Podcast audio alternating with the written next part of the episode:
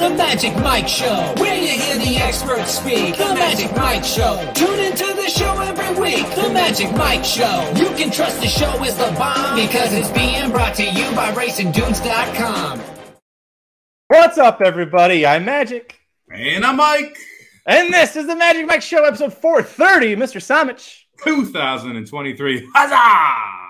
Boy, it is uh, back by popular demand. Like, I don't know about you. I'm sure you had the same thing. Uh, I had a lot of our followers, uh, Magic Mike Show Army, reach out. Are you okay? Is everything all right? Are, are you and Mike doing well? We took a couple of weeks off for the holidays, and it was, well, for me, it was a glorious time to recharge. Uh, you just, you had a slightly different experience. I was, it was, uh, well, I was sick most of the time. Um, honestly, the lack of communication on our front of not saying the show was off for two weeks just made me feel the love even more because then people asked what's going on. So it was good. I got to say, too, it was nice to take a break and kind of step back. Obviously, Malibu Day, I was engaged doing the bomb. So I was covering one or two tracks uh, over the weekend and it's successful, which has been nice, too. We'll get into that in a second. Uh, but horse racing is tough it's year round and it's a grind if you want to take on take it on every single day. Look at past performances be it be on paper or in front of your computer every single day and it's, it's literally the only sport you don't really have an off season right? You have lulls but never really an off season. So it was nice to step back for a couple weeks. Yes i spent about a week in bed but that was fine because i got to just recharge watch some of the national tre- national treasure series caught up on the jack ryan series over on amazon. So it's a it was, it was a nice little holiday you know, a week in bed is how I spent my honeymoon. There's no reason to, to discount having a good week time in bed. Uh, listen, it, it was a good time to uh, recharge. Like you mentioned, there are lulls. Usually it's like right after the Triple Crown season. Uh, that's usually when the Belmont ends, we all just go, oh, okay, we can sit back for a couple of weeks. And then Stars and Stripes Festival's back, and then off we go again. But yeah, no, it was great to see all the messages. We're happy to be back, and we're back at Gulfstream Park. When we last left, things weren't going well on the Magic Mike show with our Gulfstream Park attempts. The last show we did, everything got rained off and was just a shit show, anyways. You, my friend, you've gotten a little hot in the, in the last week or so here, including, by the way, uh, brings it up. If you missed it, Mike gave out a free pick five ticket for $67.50 that cash for 2300 uh, A lot of people I saw cashed in on that with you, buddy. Yeah, it was it was fun getting the messages from that. A couple people on track had it as well, so I got some DMs about cashing it on track, which is a wonderful experience. And it's been it's been a good couple of weeks. We cashed 4,200 in tickets at Gulfstream Park last weekend. Kick it off with the $2,300 pick five on Wednesday. Swept the Aqueduct card today for a little over a thousand in cashes on the bombs as well. Nice. So uh, nice to be on a little bit of a heater after that recharge. Hopefully, we can keep it going into the weekend. It's going to be a monster weekend. Uh, you've got uh, first racing, which is going to do these these uh, cross country pick fives, one dollar denomination, fifteen percent takeout, so low takeout. Uh, Santa Anita and uh, Gulfstream Park, two of the tracks I'll be covering a lot this weekend. So excited to have that there. We've got the mandatory payout on Saturday in the pick six at Santa Anita. They just announced $3 million sitting in that pool, be waiting to be taken down. So pretty cool to see these these big time pools coming up right when we're starting to feel a little bit of that heater. So hopefully we just kind of keep it running here uh, and have a couple good weeks uh, at Gulfstream Park, Santa Anita, and Aqueduct. No turf. Overstate. no turf. I refuse. Yeah, Tur- Turfway does its own thing. Uh, by the way, Turfway, uh, if you are li- watching live, if you're on the podcast, sorry, you're going to miss this, but uh, Nick Feldman's got a tip here. Race five, the number eight Ravens Nest, a 20 to 1 morning line. Uh, I don't know anything about it other than it's at Turfway, and Nick Feldman's usually pretty sharp. So uh, you've got that going on. Uh, we've got a big show. We've got Gulfstream Park's late pick five, a pair of turf mile stakes races for three year olds, newly turned three year olds. So, Mike, let's get into it, buddy. Yes, sir. One more thing I want to mention, just real quick about about we talk about takeout and we talk about playing these carryover pools a lot. Parx that hit for twenty three hundred. So the winner of the first race in the pick five paid four dollars and sixty cents to win. The pick four in the last four races paid three hundred and seventy eight dollars. The pick five paid two thousand two hundred two thousand three hundred dollars. You got almost you got you got close to eight to one on a horse that paid 460 to win if you played that pick five instead of playing the pick four because of Parx ridiculous 24% takeout on that pick four and the carryover amount and the low takeout on the pick five. It makes a huge difference playing low takeout and playing these carryover pools. So if you're choosing where to spend your money, choosing the right pool is as important as anything else. And if you've been following us long enough on the Magic Mike show, we did initially do pick four sequences, and a big reason we moved to pick fives was for that reason. The takeout gets so much better at a lot of these tracks, especially on the late ones. So uh, that's good. Yeah, I, I did not know about that. That is That's pretty wow. darn ridiculous. Was that the winner of that first leg? Was that the one that you singled? I can't remember. I singled uh, riding with Biden, the six horse in the third leg. Uh, the eight horse uh, was was a first time starter. Second, first it was a maiden special weight. Eight horse went gate to wire. Was three to one in the morning line, but paid went off at six to five. And then that six to five shot in front of a three hundred and seventy dollar pick four paid twenty three hundred dollars. Let's see if we can catch some more tickets today, Mike. Uh, Gulfstream Park Saturday late pick five. Here we go. Riders up.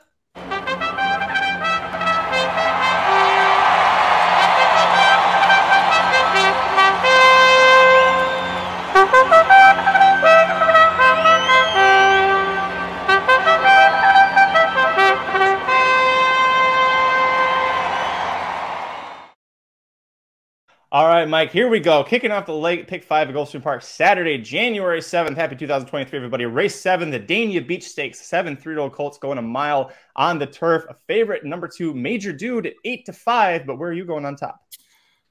This is interesting. We've never had one of these before. The four horse congruent is a stable him up horse out of the pulpit stakes on December. The stable him up video over on YouTube on the Racing Dudes channel, December 14th. If you want to go check that out and get the full breakdown.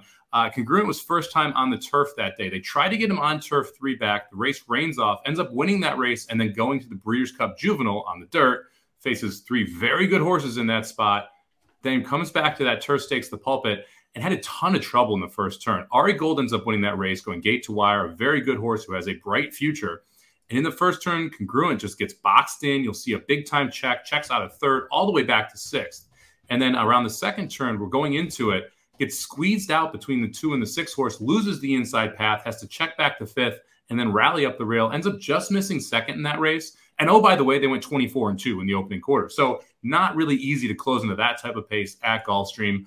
Uh, this just seems like a horse that wants the turf, is going to be better on the turf, had a ton of trouble last time out. And here we are sitting at a five to one price. I, I love the congruent, I love the four congruent on top here.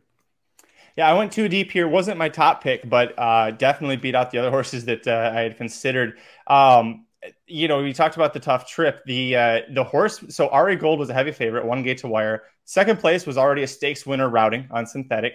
Uh, you had horses behind him that were also stakes winners, two other horses. So it was a very good, especially for not being a championship meet stakes, because it was only December 10th when the race was held. That was a very, very good field that he was facing there. And uh, the highest time form figure in the entire field belongs to uh, uh, belongs to congruent for that pulpit effort. So uh, that's higher than Major Dude, who's won a graded stakes on turf and was in the Breeders' Cup. That's higher than my top choice, the number seven Worthington, who is two for two at this two turn mile distance, including last time out with Luis Saez aboard.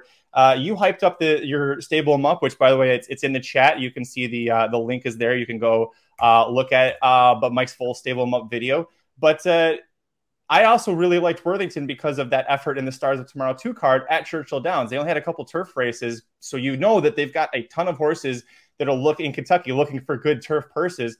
They all faced Worthington, and Worthington beat him pretty well. He's got the tactical speed to sit close and pounce. At Gulfstream Park's turf course tradition plays well to speed. I think there's cheap speed in here. You could see the five probably quit out uh, pretty soon. The three might go, or the one is likes to be on the lead, but is not very fast. So I don't know what they're going to do with that horse. I think the seven is going to be a great position to sit and pounce. And, and Saez riding for Maker just tells me that this horse has got a ton of ability, steadily improving Beyers all three starts. I think it's all systems go. Yeah, I, I have the seven as my second pick here. I agree with you. I like the outside post here. Um, generally, I don't want an outside post in these these seven and a half furlong races or mile races on the terrific Gulfstream. But with just seven horses, it's not bad, especially considering, and you hit the nail on the head. The one, the three, and the five all kind of want to be forwardly placed. So you'd expect to see all three of them forwardly placed and kind of hitting the go button there.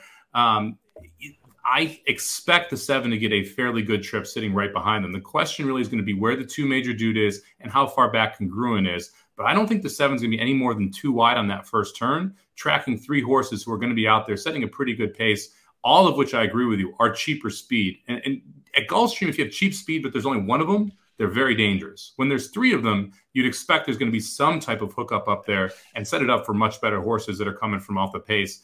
I also love the progression from Worthington here. I mean, three starts, 63 Beyer, 70 Beyer, 82 Beyer, faced a good field, two or three back at Kentucky Downs, first time out going seven furlongs, came back, breaks the maiden at Keeneland, comes back right to Churchill Downs and end two, end, uh, two lifetime allowance and wins right there. So faced pretty quality fields, even for the levels that we were looking at. I mean, that's Kentucky Downs, Keeneland, Churchill, very good fields in those spots. So I, I was four seven as my top two picks. So I agree with you on the seven there. I'm going to include the six horse as well. Suzak, who is first time here in North America for Graham Motion, gets Rosario up, a horse that showed some closing ability overseas. And to me, kind of the wild card of the bunch here, right? We, we talk about knowns and unknowns. This horse is definitely the unknown of the field. I'm interested to see what the price is going to be. 92 on the morning line, I think is probably a little bit of a pipe dream. I think we're staring more at three to one, maybe seven to two, somewhere in that range. But look at that last race at Longchamp in France, $294,000 allowance, 16 horses. That's a pretty impressive race to come out of to come into the United States. A lot of times we see like oh, they won a $10,000 maiden in Ireland and now they're coming over, right? This is a big time horse, run seven times, three wins, two seconds, two thirds, never missed the board. I, I like the six here at a, a, sneaky bit of a price. So I'm going to end up four, three deep here. I'm going to go with a four, six, seven. Try to get around the two major dude who probably will be your favorite. And I don't think deserves to be your favorite in this spot not like 98% of that horse's uh, uh Suzak, uh, his purse earnings came from that one race. And it's funny that race. So he ended up in Graham Motion's care hours after that race was done. He was in a sale at Arqana and uh, they paid uh, $392,000 for this horse and then brought him over. And Graham Motion's actually quoted as saying the plan was to go to the Breeders' Cup Juvenile Turf with him, and the horse just got sick. But they thought the timing was going to be right. He was informed for it. I didn't. This is literally the last horse off my ticket. It would, I think it would have been like a ninety-six dollar ticket instead of seventy-two for me. Uh, you know, you've got Kodiac as a sire as a sprinter uh, overseas, but the dam sire is Nayef, who was a multiple group stakes champion going 10, 12 furlongs. So you've got speed on top, stamina on the bottom. I think this is a horse that when we get to like, like say Preakness weekend, this horse I think is definitely probably going to be favored, but it's probably going to be a big stakes candidate. Uh, Preakness weekend at, at Pimlico I'm just not so sure that I, I honestly, Mike, what it was, the time form ratings, his, his, overseas ratings, when you translate it into Beyers, puts him right there where the one is at. But you're getting Rosario. It is Graham Motion. He has had success bringing horses in first time North America and putting them straight into stakes races. So watch the tote on this one. I was with you. I think that maybe he's going to get bet a little heavily, and that kind of scared me off him a little bit. But you know, Rosario not only riding him, Rosario was working this horse at Palm Meadows recently, so he knows what this horse is capable of doing. Um, it, you know, definitely caught my attention when I saw that. Let's talk real quick before we move on. Neither of us are touching the favorite major dude here. My biggest reason, I think he's going to get hammered way beyond what he should be. You're gonna, you know, he won the Pilgrim, uh, so people will say, "Well, he's got a great two win, going two turns on turf," and then he was in the Breeders' Cup Juvenile Turf, where yes, he had a very wide trip both times. I looked at the Pilgrim field, Mike Eight rivals from that race have run back. Only one of them has hit the board, and it was a maiden who was in the Pilgrim, then got third in a maiden special weight. So it was a very slowly run race. It was an oddly run race. I didn't like Major Dude, especially not at eight to five here. Yeah, it was 10 to 1 in that turf win, too, uh, in the Pilgrim. So it was a price in the Pilgrim, jumps into the Breeders' Cup Juvenile Turf. And I think it's going to get bet off of essentially running in that race. Not necessarily running well in that race, but just being in that race. And for me, when I look at this and I see honestly two horses in the U.S. that are better than him, he needs to improve to get to either Congruent or Worthington, and an additional unknown horse in Sauzak, who I, that last race again, I realize that you know the workouts haven't been great over synthetic. I get it. Motion over 12, first time North America. I get it. I, I think he's probably the fourth best horse at, that we've seen on paper right now. And you're getting eight to five on the morning line. I think the horse gets around that price as the off odds. I'd be shocked if we're like even money on this horse, but I don't. I think you're probably going to see, you know, that seven to five, eight to five range. To me, that's just way too short in a, a, pretty competitive field when you have to improve to be able to get the job done here. So, you know, I went back and forth on Major Dude. I, I decided this was one of those favorites where I'm, I'd rather take a stand against than kind of use defensively here because I, I do like the four, I do like the seven. Um, so I, I feel like you, the opinion you got to back up there and just leave the favorite off. Uh, let's move on, Mike. Second leg of the late pick five at Gulfstream Park, Saturday, January 7th, race eight. We're going on the synthetic for one race and one race only, and it's this one. We've got 11 older males, four and up, uh, going a mile and 70 yards. They've either started for a claiming tag of 12.5 or less in the last year, or they're currently in for a $20,000 tag, which uh, Equibase doesn't show anybody does have that stipulation. I think a couple do. The favorites, the number seven, fly the W at five to two. Last time that we covered this horse, uh, I think it was two shows back, so early December. This horse won. He was in a race with a lot of these Poppy's Boy, Wicked Finn, a lot of horses that are going to, Momza that return here. He's my top pick in this spot. Uh, you know, I'm not a Cubs fan, but I am a big fan of Fly the W here. Did you make Fly the W your top pick?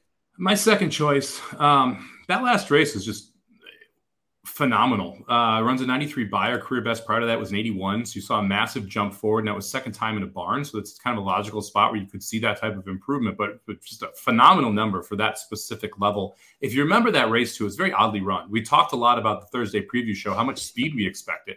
And then the race played out and no one went. It's like so it was just one of those weird spots where Fly the W kind of got the perfect trip. You knew he was going to win around the first turn um, because you didn't have three or four horses that really went. I'm going to use Fly the W here, but I'm going to kind of cautiously use Fly the W. Fly the W could go off at seven to five in this race and does not deserve to be a seven to five favorite. I actually put the four horse Sand Dancer at 15 to one on top here. Uh, so taking a little bit of a, of a shot. Sand Dancer is one of those horses where you got to look back at the synthetic races and look at the level that this horse has been running against. Uh, you know, we go back to December 19th of last of 2021. This horse was a $35,000 claimers, was able to win runs a $70,000 handicap next time out. It's an 83 Beyer, ends up running fifth there. The next time we're on synthetics, and $62,000 open uh, uh, open claimers or op- optional claimers there, which is a tough level, ends up running sixth in that spot. If we can run back to those synthetic races we get the 83 Beyers, that's good enough to beat this field, assuming Fly the W doesn't fly off the handle again and get a ridiculous number. And you're getting 15 to 1 on a horse that's going to be third off the layoff here. I kind of like this price here for a horse that should be rounding into form and now gets back onto the best surface against the lowest level he's ever faced. Um, so, you know, I'll take a shot here with the four, 15 to 1 Sand Dancer. You know, I was surprised if the price, the morning line's 15 to 1 because of what you just said. He is taking a big, he's never been in for 20K before, and he is in, uh, again, Equibase isn't showing it, but Sand Dancer is in for that optional $20,000 tag he's never been in for that low of a price before and he's you know freshly turned eight years old so you don't expect too many people are going to be diving in for him here. He's one I considered. I didn't end up using him just because I had to go all the way back to that December race to show or to, to find a spot where I thought he really was actually, you know, passing horses, and that's what he's going to have to do here. Um, but Panici's back aboard for the second time. You know, he was in for 35. We're dropping down to 20K. I don't think that's a, you know, it's not a scary drop here. I think it fits. And you see the one work that he's had since then. He, he did four furlongs and 46 flat. So he still apparently has some speed in there. He just hasn't had a chance to show it in his races yet. Yeah, that was work was his only work over synthetic as well. All the other rest of the works are over the dirt course. I, this race to me sets up pretty well for someone to come from off the pace. Uh, the one horse has cheap speed; it's going to go and quit. The two horse cheap speed, going to go and quit. The three horse has speed, should go. I mean, it is another situation. The five horse wants to be out front. Fly the W, generally forwardly placed. I mean, this is a race where you've got a lot of horses that want to get out there it sets up for someone who's going to be able to come from off the pace and pass horses. And oh, by the way, the synthetic course plays to those horses that are coming off the pace and passing horses. So it's one of those spots where I, there's some warts on Sand Dancer. I don't disagree with that, uh, but I'm getting 15 to one. I can rub uh, rub a lot of those warts off at a 15 to one price tag. There's a lot of warts on a lot of these horses in this race here. And that's okay. You know what? They're still beautiful in their own right. Um, uh, second up for me is the number three Wicked Finn at eight to one. If you scratch off that last race when he broke slowly and was way behind, he's never ever been six, seven lengths behind early like he was in that spot.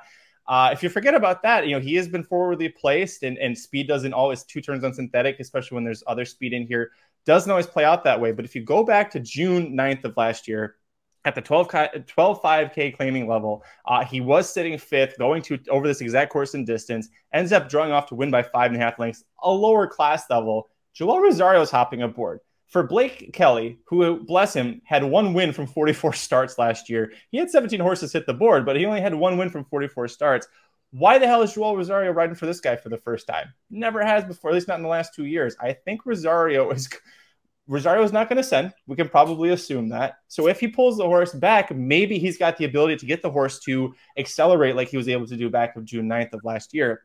A couple of big ifs there, but again, talking about Blake Kelly, he only had the one win in all of 2022. When he claimed this horse out of its last victory over the Gulfstream Park Synthetic, the horse came back and was third by a length, second by a half length. So the horse eh, continues to run well for Blake Kelly. Just maybe he needs a little bit of racing luck. What's luckier than Joel Rosario, right? Well, a lot of things are luckier, Joe Rosario. Uh, a horse did win twice, or, or win with uh, Miguel Vasquez up, who I think is probably the second best jockey that's ridden this horse. So you, I do like that. I do like the fact that you pointed back to that race where he came from off the pace, because uh, I mean Charles here dead on. You know, speed on the lead in Tapeta is an instant fade when you're going two turns right now. Uh, so if, if Rosario does try to shove this three, I think it's a lot of trouble. I didn't dislike the three. I just didn't get deep enough to get to the three on my ticket. Um, I did use the six horse Poppy's Boys uh, who beat the three horse uh, two back in that race that you referenced, where the three was able to be more forwardly placed and then kind of got swept by the six horse Poppy's Boy to get to the front. Uh, this is a horse who needs pace to be able to run into. And I think we're going to get that today. It's one of the main reasons I like this horse. We've won over the Gulfstream Park Synthetic, won at this distance. Um, it's the horse at six for 29 lifetime, so does like to get the job done here. Third off the layoff. Hopefully, we're running into form. I like that last work, 35 flats over at uh, Palm Meadows. And I like Gonzalez here as a rider as well. One for one with this horse. It was over turf, but at least was able to get the job done. And I'm getting, again, a 15 to 1 price. Uh, so what I did here is I, I, played Fly the W, who I do think is your deserving favorite, and if can replicate that last race, it's going to be real tough to beat. But I'm going to play two 15 to 1 shots with Fly the W because I think they're, the race sets up well for both of them. And I can at least point back to races where they've won and be able to say, hey, you run that back, you win this race as well at a pretty big number.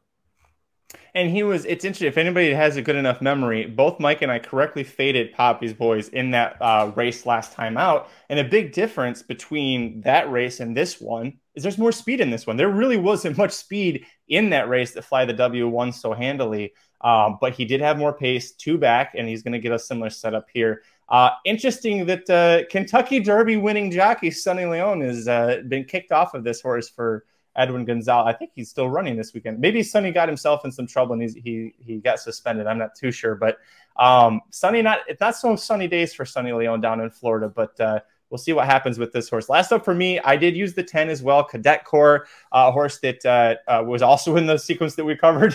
Uh, man, a lot of these horses coming right back here uh, right. on the turf, in for that 16K tag. Uh, Liz Dobles, first off the claim, very strong, got this horse to win. It's for, that was the first time it ever won on turf. it was down at the correct level. Now we're, I think we're still at the correct level here. We you see the horse's performances on synthetic at this level, at the optional claiming starter allowance levels got the win two back uh, over this course in for the 12 5k tag really just whipped on those horses there but what i love the most mike is that it's a horse that i think traditionally might be best on synthetic you look that's where the horse has mostly been running uh, for the five career wins are from there but you also had a career best Beyer last time out on turf and now we're switching back over here Tyler Gaffalione is going to keep riding this horse. I think that's a strong move as well. Um, I understand if you don't want to play this because a lot of the synthetic form, you, you need to build off of that turf effort now back on synthetic to have the Beyer that will win this race against this field. I'm going to take the shot because I love that I'm getting eight to one on this horse. I mean, one of the younger horses in the field as well, just turned four year old. Um, and so you, you can make an argument that we still have some room to improve here with this horse and that, that you can see that switch to the barn and then take a step forward, possibly another one here, second time in the barn to me, it's the post that's part of the issue. Uh, it, the trip is going to be tough. You're probably hung three wide on both turns here. Um, you're going to get some pace to chase into, but you're also stepping up. One positive I will say horse is protected for the first time. They've, they've claimed this horse for 12 5, moved to 16. Obviously, when you're a 16 game claimer, anyone can go buy that horse. Now we're up here in 20 level. We're protecting the horse. So it says tells you the Dobles likes this one. You mentioned Gaffalione riding back. This is actually my fourth choice in the race. So if I did go one more deeper, it would have been the 10. I had the eight as a consideration as well. Burning Man, who's coming in uh, from Woodbine for Kevin Attard, who I thought had a couple races that fit. I'm not sure if we're going to go long enough here. I think that was the main concern for me for the eight horse, whose most successful races seem to have been longer than this distance today. But I thought that that one, both of those horses were playable as well if you want to go deeper here. Uh, of the Woodbine horses in here, which would be the eight, the nine, uh, and the one, I thought that the eight was probably the most playable, but Kevin Attard, uh, very strong at Woodbine, did 20% uh, last winners last year for his stable. Uh, he barely hits 10% when he comes down to Gulfstream Park with them. It's just it's a tougher spot here than it is up at Woodbine. Um, you mentioned too, you might might not be long enough. If there's a big pace collapse, at least you know this horse won it a mile and an eighth uh, by almost six lengths last time out you know he's going to keep coming. So, um, you know, I think maybe for this horse, I'd want a little bit better price, and you're not going to get that just because uh, if you look at his his synthetic his his synthetic effort three back. So the third time back, he had it. He had a 92 Beyer wins by over six lengths at the 25k level, but that was going a mile and a quarter. So um, I feel you on, you know, might just be a little bit too short uh, for this spot. Let's move on, Mike. We got a third leg now of the late pick five at Gulfstream Park Saturday, January 7th, race nine. We're going to the Ginger Brew Stakes back on the turf, a field of nine three year old fillies doing the mile route here. The favorite is the number three Cairo Consort at seven to five. I almost singled this horse. You actually did. Yeah, we singled up Cairo Consort here. You can hear in my voice. I, I don't love singling this type of favorite, um, but there was a, this was kind of twofold for me. First off, the other horses I was considering to use were the six and the nine. I really wasn't excited about using either of these horses. Um, and secondly, no shade here at Nathan Squires, but this is a nice little barn change from, from Squires over to Pletcher. Uh, and so you'd expect that the horse is going to improve. I thought ran really well in the Breeders' Cup Juvenile Turf Filly. She showed a lot of spunk there, just missed the Talma up at Woodbine. This should be a positive barn switch. The horse has tactical speed to stay close from this post position. There's some other speed in here, um, but should be able to sit sit close, um, specifically right behind the four horse, who should go out to the front and get first run. You get Ortiz to pick up the mount for Pletcher. Uh, this horse, you know, this is a Cairo daughter Cairo Prince, which stands for fifteen thousand. This horse, this horse sold for eight hundred and seventy five thousand dollars, and then went to the Nathan Squires barn. okay, like it's just wild to me. Sorry, go ahead. Well, actually, that was after the Breeders' Cup. They actually paid eight hundred seventy five thousand oh, dollars right. for okay. her after the Breeders' Cup. So anyway, Repole spent eight hundred seventy-five thousand dollars to send her to the Todd Pletcher barn. I'll still make the same case, just in a different manner. Uh, yeah. So to me, this is a horse that that you would expect is going to take huge steps forward this year, switching barns, and a big time step up here. So I'm going to single the three Cairo Consort. Um, I will be pissed if the nine wins specifically. I know you can make a case for the six or the nine, but uh, I, we're going to try and keep this ticket pretty cheap, just fifty-four dollars. And because of that, you got a single somewhere. This was the the horse that I felt had the best chance to win in the card.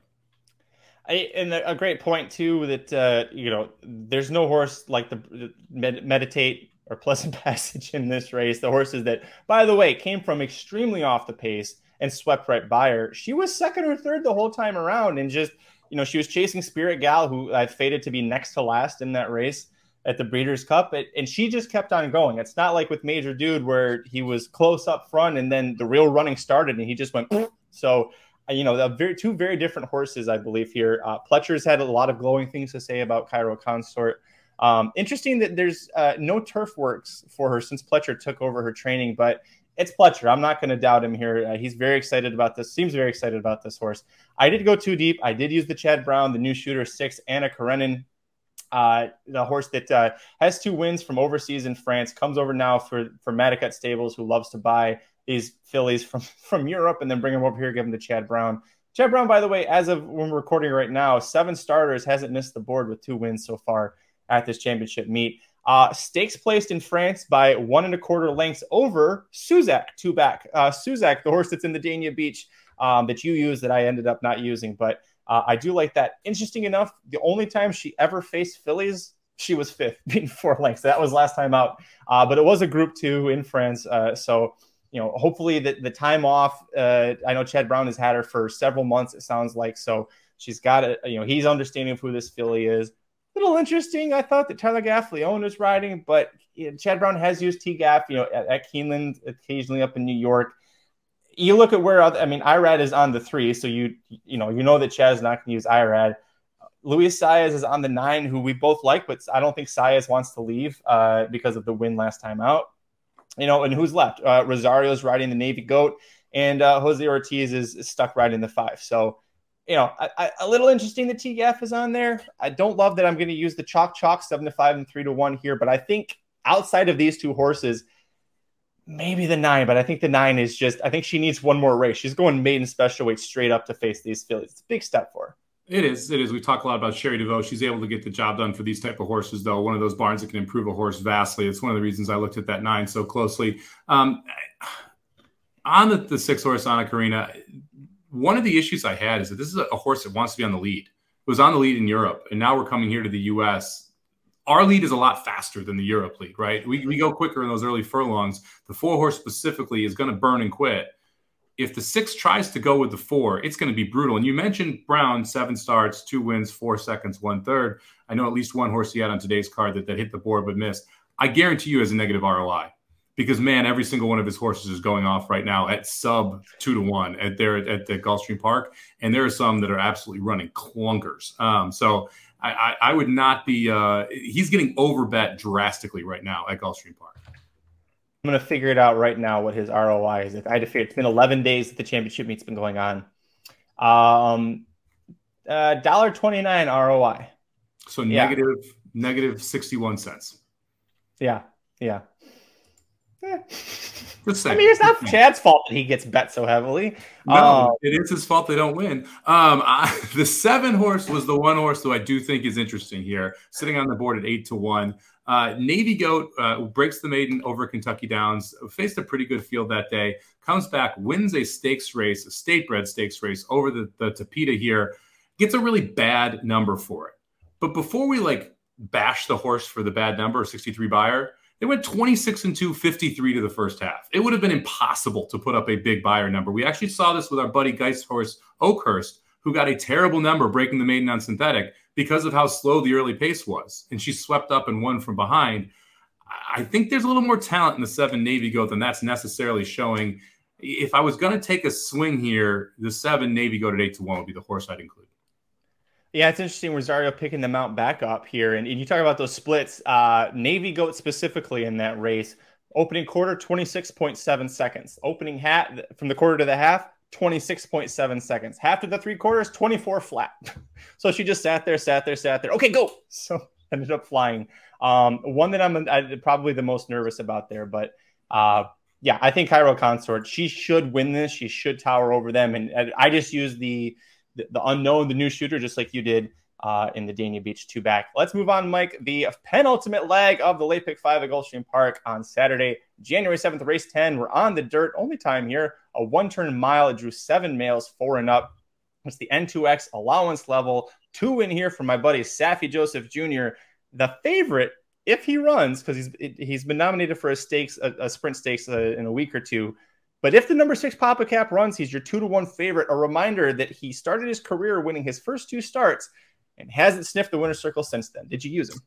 I did. Um, I'm going to try and beat him, but I'm going to use him here. Uh, two to one, also a pipe dream, by the way. As horse is going off at even money, maybe less. If uh, if if we end up running here, it's actually one of the reasons why I'm trying to get around Papa Cap.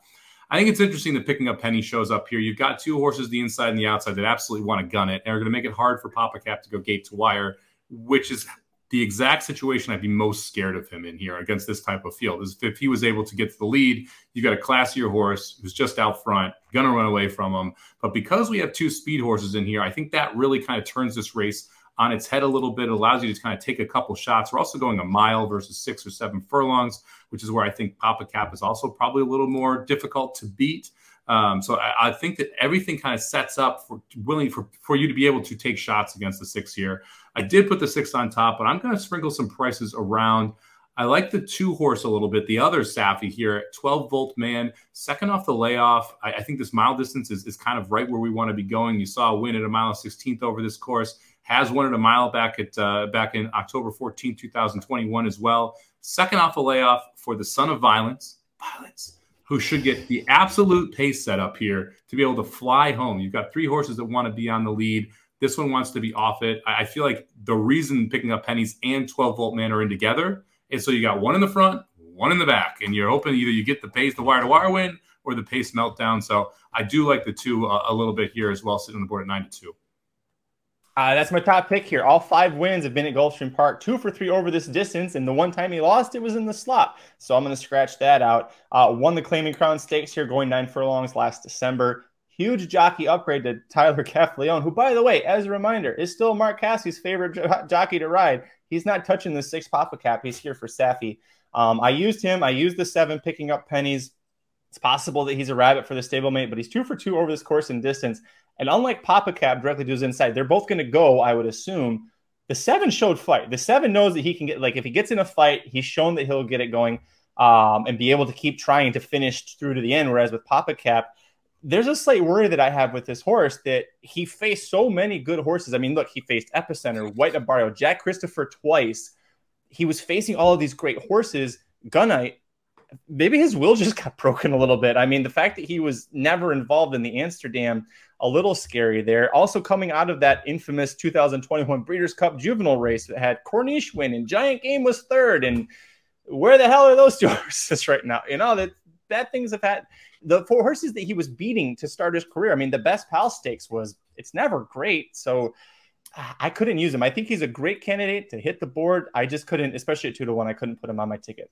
We also talk about these horses returning, and the best chance to beat horses like this is their first start of the season. Papa Cap was scratched out of a race, I believe it was a week ago or two weeks ago this feels to me like, hey, we need to get one in him before we run him in a stakes race on Pegasus Day. That I mean, that is exactly how this feels. We don't want to be first off the layoff in those big type of stakes. So even if he's not fully cranked, let's get a race in him. Let's go and let's target the actual race that we want to be running in because it's not here in a 62-5 optional allowance. So um, there's a lot of arguments you can make where this is Papa Cap's a fade. However, the most talented horse in this field is Papa Cap. I mean, I don't think we can make an argument against that. It's just whether or not you're going to get the best effort, and today's setup is the best for him.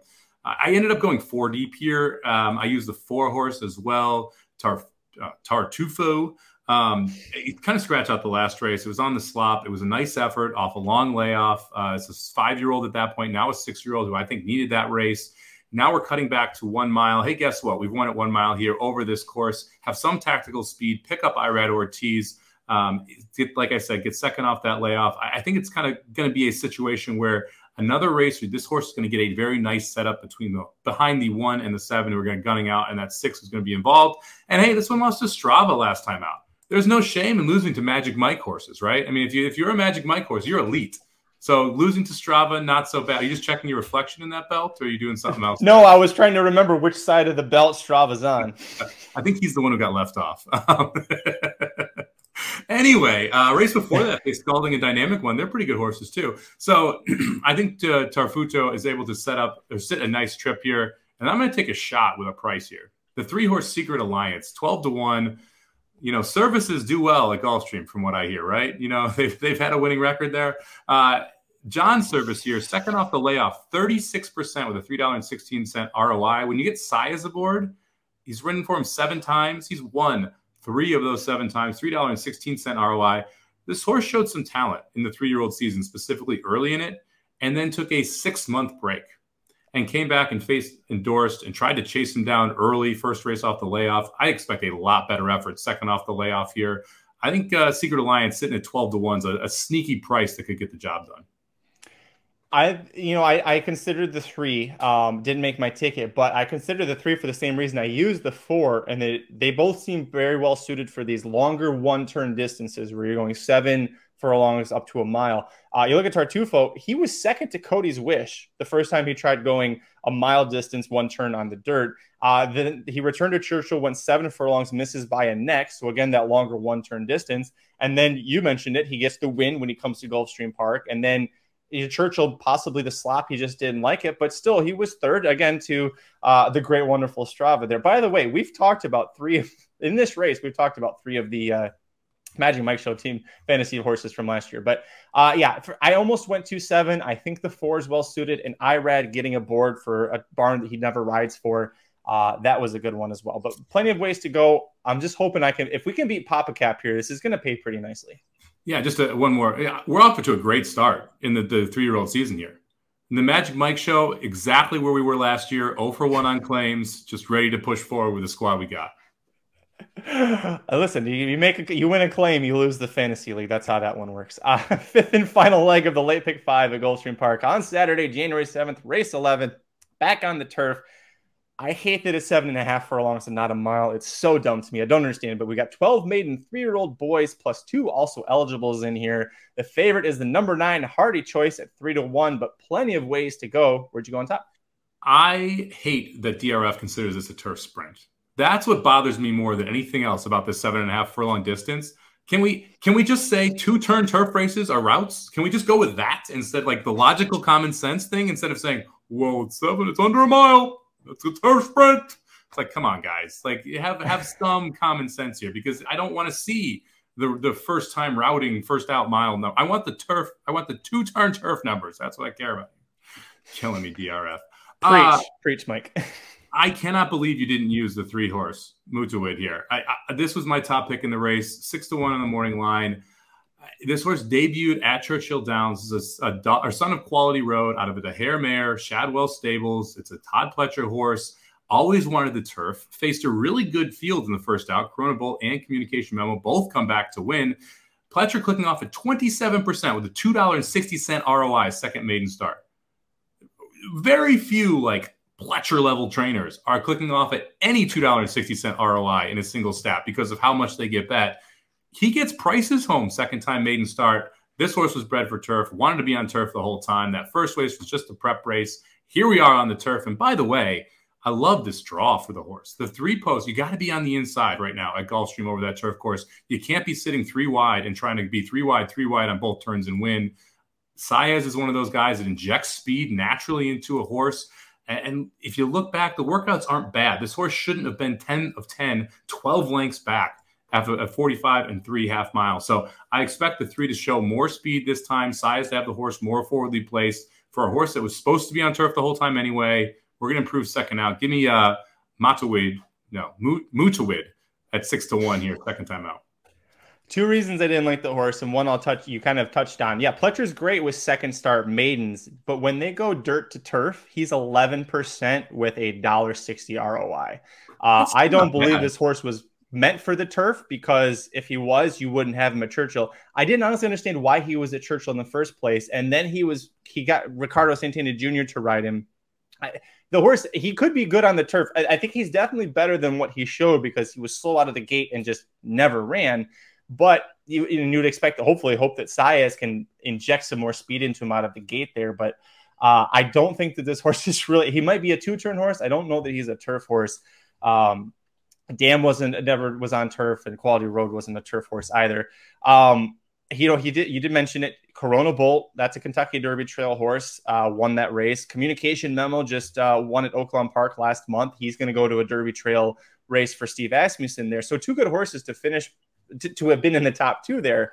Um, I just I couldn't get myself to use them. I did make the six Mooncat my top pick here uh, for Chris Davis and Irad Ortiz Jr. Irad never rides for this barn.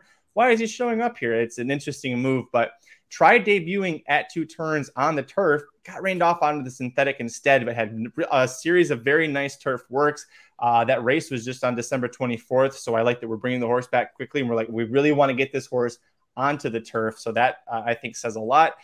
The the, Dam Fantacola, who's a daughter of Silent Name, a, a very strong sire. Uh, she won a grade two on turf. The lone sibling to win did so on turf uh, twice. So I like that. I also like that Irad is not riding for Pletcher in this spot. Pletcher's got that six, or I'm sorry, he's got the three in here at six to one he's going to ride with the Mooncat instead. So, you know, who am I to doubt the great uh, Irad Ortiz Jr., who just set the record for most stakes wins in a season? Second pick in this race, uh, that workout two backs eye popping, 57 uh, for five furlongs. There, there's Woo. there is speed here, and we didn't see it the first time out. So it'll be interesting to see what they decide to do because there is other speed in this race. Uh, you know, Dr. Tang chiming in here with the four and the 12, both speed horses. Uh, a four I had on my ticket originally I ended up taking off. I just I think it's really cheap speed on the four. The 12 is one of those that has to fire. That's going to be a tough gate to go gate to wire in, especially with Paco being a dick on the four and sending him out as well. Uh, so I, the 12 is actually my next in. Ended up missing the ticket, uh, but I, I, was interested in both of those. They both missed the ticket though for me. Um, I did use the 12 was actually the, the, fourth. I went four deep and it's the last of the four for me. But since we brought him up, I'll talk about him. Uh, just like with the uh, Mooncat, tried debuting on turf. It got rained off on the synthetic Sire Lope de Vega produces 21% first time turf horses. Uh, Brendan Walsh was having a pretty, he hasn't continued that success at the championship meet yet, but Brendan Walsh was having a very strong end to 2022 overall. Um, he just needs a little bit of racing luck. Jose Ortiz is going to hop aboard this horse. I am worried about the post, but I've lost count of how many times I've discounted a horse on this show at Gulfstream Park going two turns on the turf because of the post, and the horse ends up winning. Not saying that's this horse because I think those were a lot shorter prices when I did that, but I am going to use Jamestown here. Um, but like I said, it was the fourth of four that I used here, so I'm not super gung ho about him. I just think that Jose Ortiz, I think there's a lot more potential to this horse than what we saw from that debut. Yep, I mean, I, I, agree with you. It's a lot of why I considered using the horse. I, I do think you're going to see more speed as well coming out of that that five furlong race out and stretching out into two turns. Last horse I use is the nine horse Hardy Choice. So I think is your logical favorite here. Um, kind of the, the tale of two trips. If you look at the two races we've run so far on the turf here, one goes out to the lead out of the one post and gets the nine posts and is kind of shuffled back and then tries to make a run. Faced uh, our boy Worthington, who we talked about quite a bit on this show already. Two back was, uh, you know, just, just got straight up beat once he got headed, kind of quit and gave it up. Be interested to see what type of trick trip that uh, Leparoux tries to work out here. But we're adding Lasix for the first time. Uh, Lynch, pretty good trainer the best numbers of anyone in this field. If you don't think the nine's going to win, you're projecting someone else improves, which could definitely happen. Um, but it, the nine is one of those really logical choices here in this spot. So I ended up going three six nine.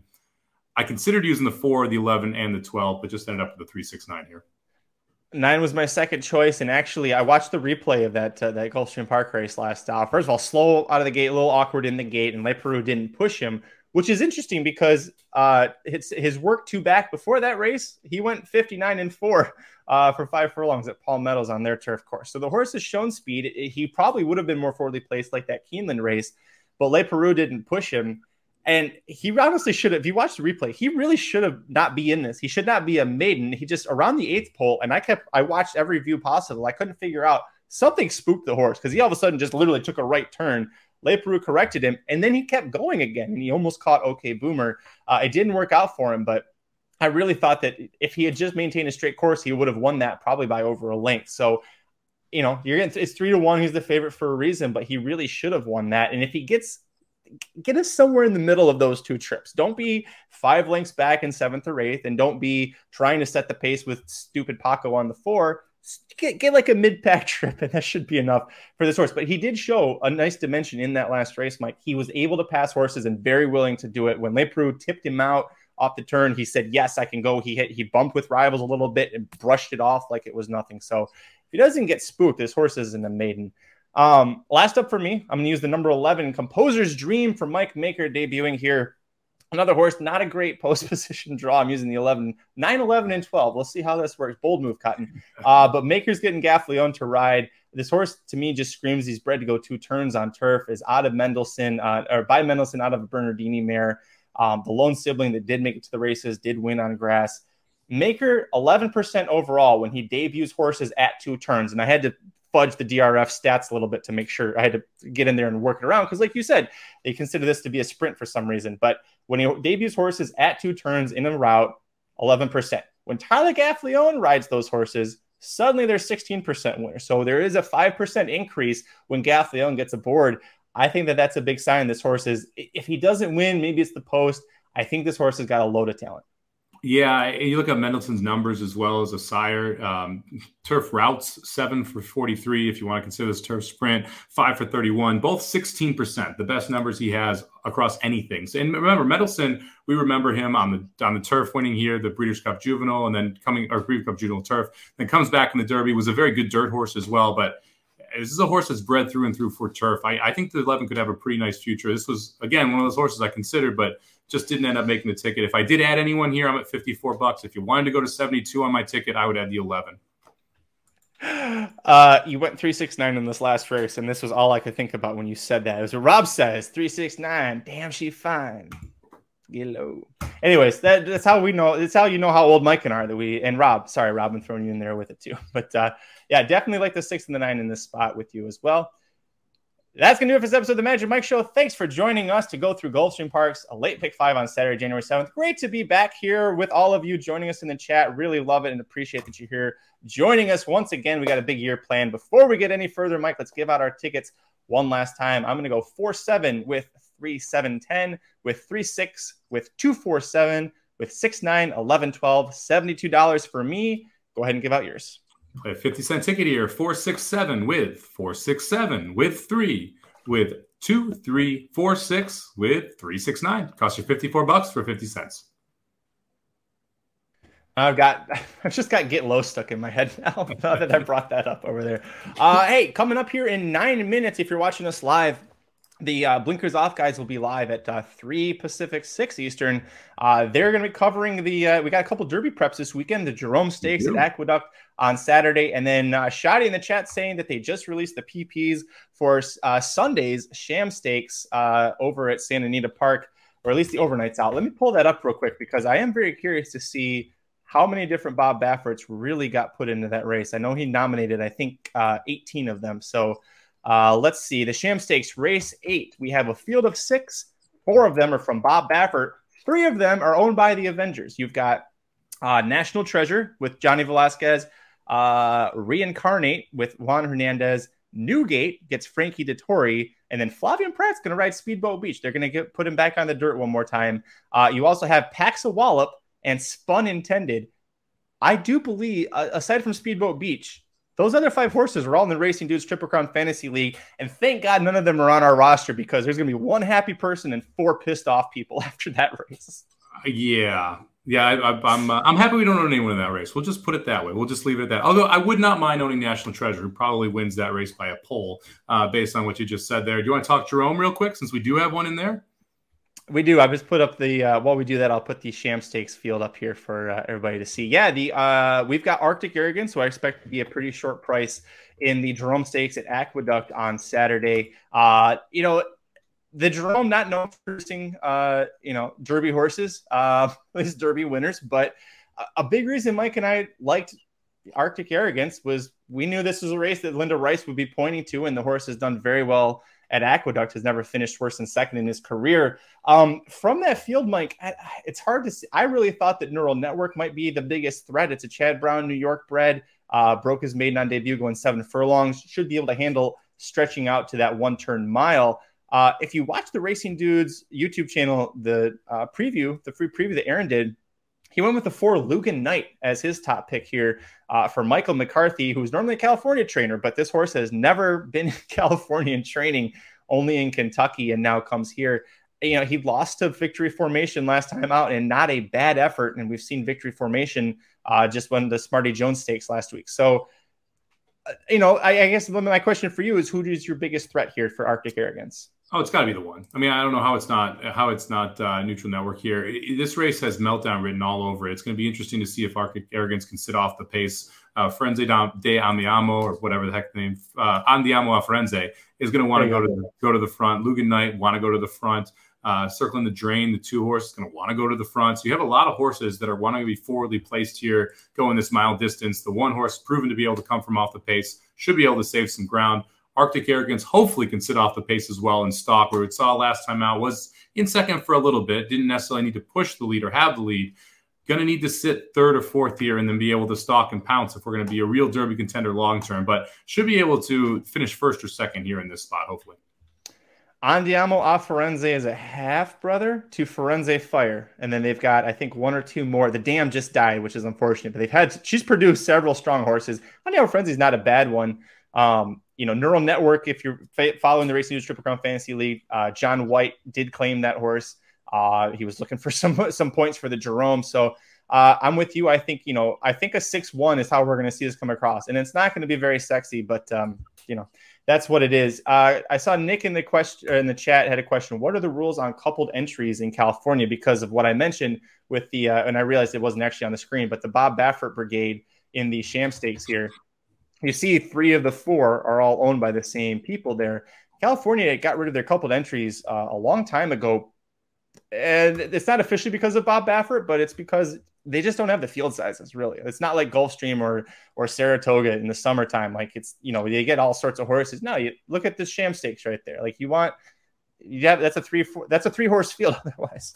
Well, I guess I, I'm glad they got rid of coupled entries. I hate coupled entries because rarely you're like, I think they're both going to win. Usually you like one or the other, and you're paying a price for getting two because no matter what situation, a coupled entry is always over bet than the one horse that you want to be betting because guess what? There's another horse that other people are betting that you don't want to be betting. So you're always getting entries that are over bet. I would much rather you have them split up, especially as a pick X player, where like today there's a 1A horse at, at, uh, at uh, Aqueduct that wins for fun, that's three to five. Well, if it was uncoupled, that horse would have been three to one.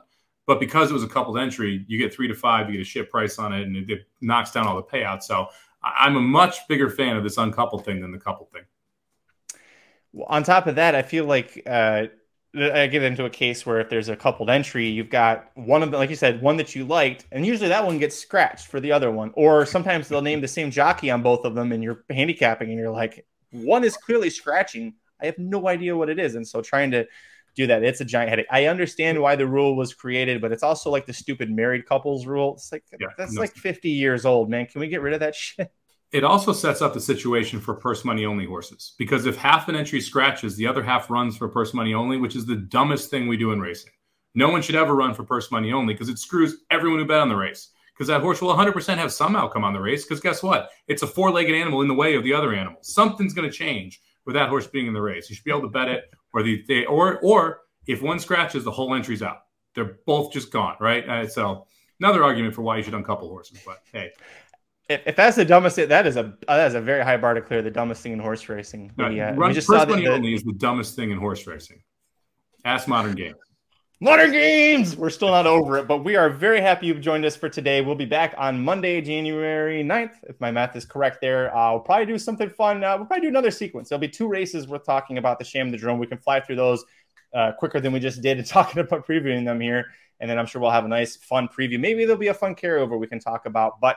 Until Monday, make sure you follow us on Twitter. I am at Curtis Kellaward. He is at Somobomb18, number one, number eight, corporate overlords at racing underscore dudes. Again, uh, if you're watching live, Blinkers off will be live here in just a matter of moments, covering the Jerome, the Sham, the Santa Ynez Stakes, which is a Kentucky Oaks prep race, uh, all of that. So tune in for that. And if you miss it, hey, ch- check us out on the podcast. There are the same feeds that we're at. But until Monday, I'm Magic. And I'm Mike. Good luck this weekend. The Magic Mike Show, where you hear the experts speak. The Magic Mike Show. Tune into the show every week. The Magic Mike Show. You can trust the show is the bomb because it's being brought to you by RacingDudes.com.